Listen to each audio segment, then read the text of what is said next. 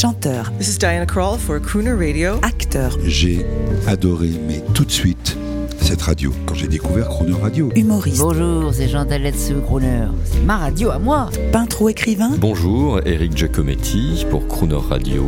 ils viennent en amis nous parler de leur actualité et nous raconter leur passion musicale. Crooner and Friends. 8h15, 18h15 sur Croner Radio. Cette semaine sur Croner Radio, notre invité est Eddie Mitchell, à l'occasion de la sortie de son nouveau livre Dictionnaire de ma vie, aux éditions Kéro.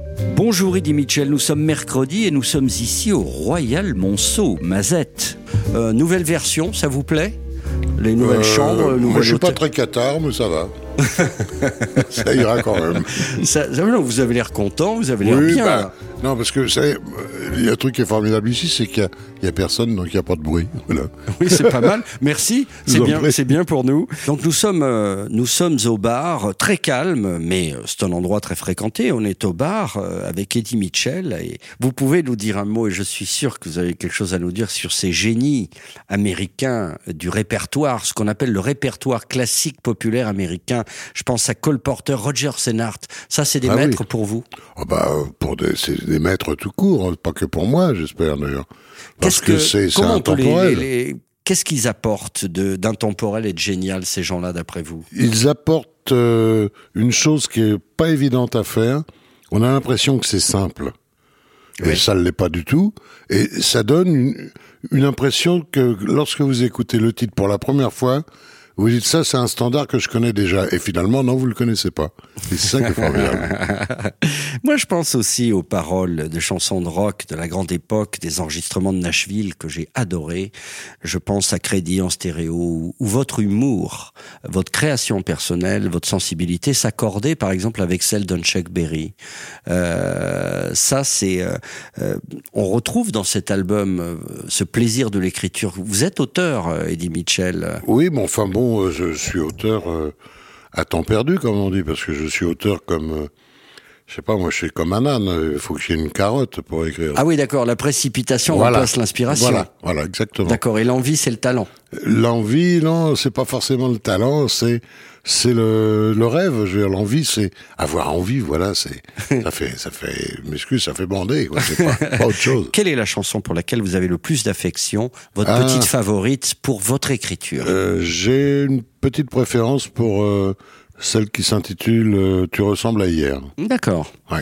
Et euh, un mot sur euh, votre Quincy, Jo- enfin, votre Quincy Jones à vous, euh, c'est Papa Diamandis, Oui.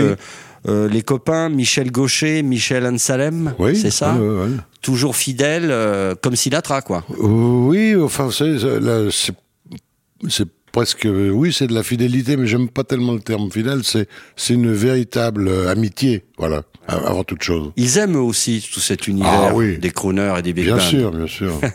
Alors, avant d'écouter la suite de Big Band, euh, moi, je voudrais qu'on entende juste avant, et je voudrais que vous nous en disiez un mot. C'est un titre qu'on entend beaucoup sur l'antenne de Crooner. C'est un bijou d'écriture. Euh, et souvent, les gens ne font pas vraiment attention à la profondeur des paroles. C'est le blues du blanc. Ouais. Est-ce que vous pouvez nous raconter euh, le blues du blanc? C'est une symbolique très précise. Bah, le blues du blanc, c'est en voyant un vieux film de de Fritz Lang, Blue Gardenia, Avec Nat King Cole, euh, chanson Oui, de Nat King Cole. la chanson de Nat King Cole, et je trouve que euh, Nat King Cole est déplacé dans ce film parce que on a, on a Nat King Cole, donc on le montre.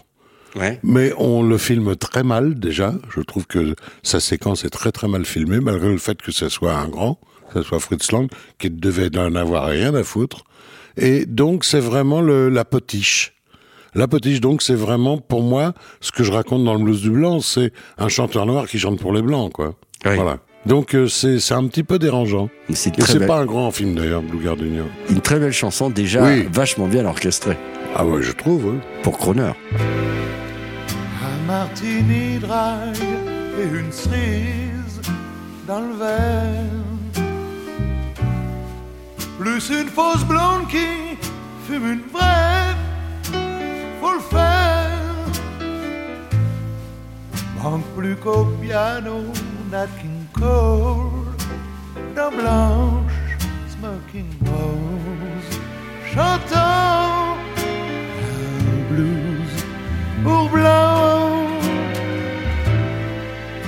J'ai le blues du noir et blanc au ciné.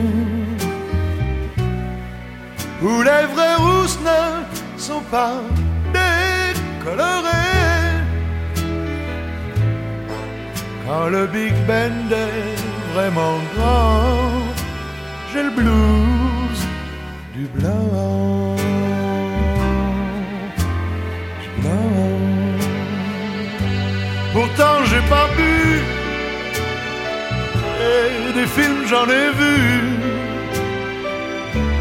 Où l'entraîneuse chante l'espoir En enlevant ses dents noires.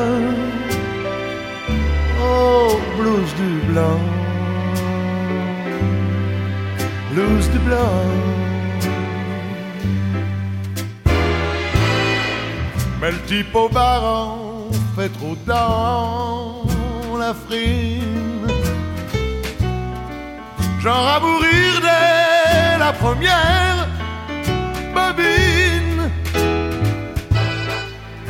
Homme de couleur beau et grand, j'ai le blues du blanc. Du blanc. Pourtant j'ai pas bu Oh, des films j'en ai vu Où le héros gagne tout le temps sans verser une goutte de sang du blanc. Blues du blanc. Un martini dry et une cerise dans le verre. Plus une fausse blonde qui fume une vraie, faut le faire. Pour peu que le Big Ben soit très grand, j'ai le blues du blanc. Blanc. Du blanc. Du blanc.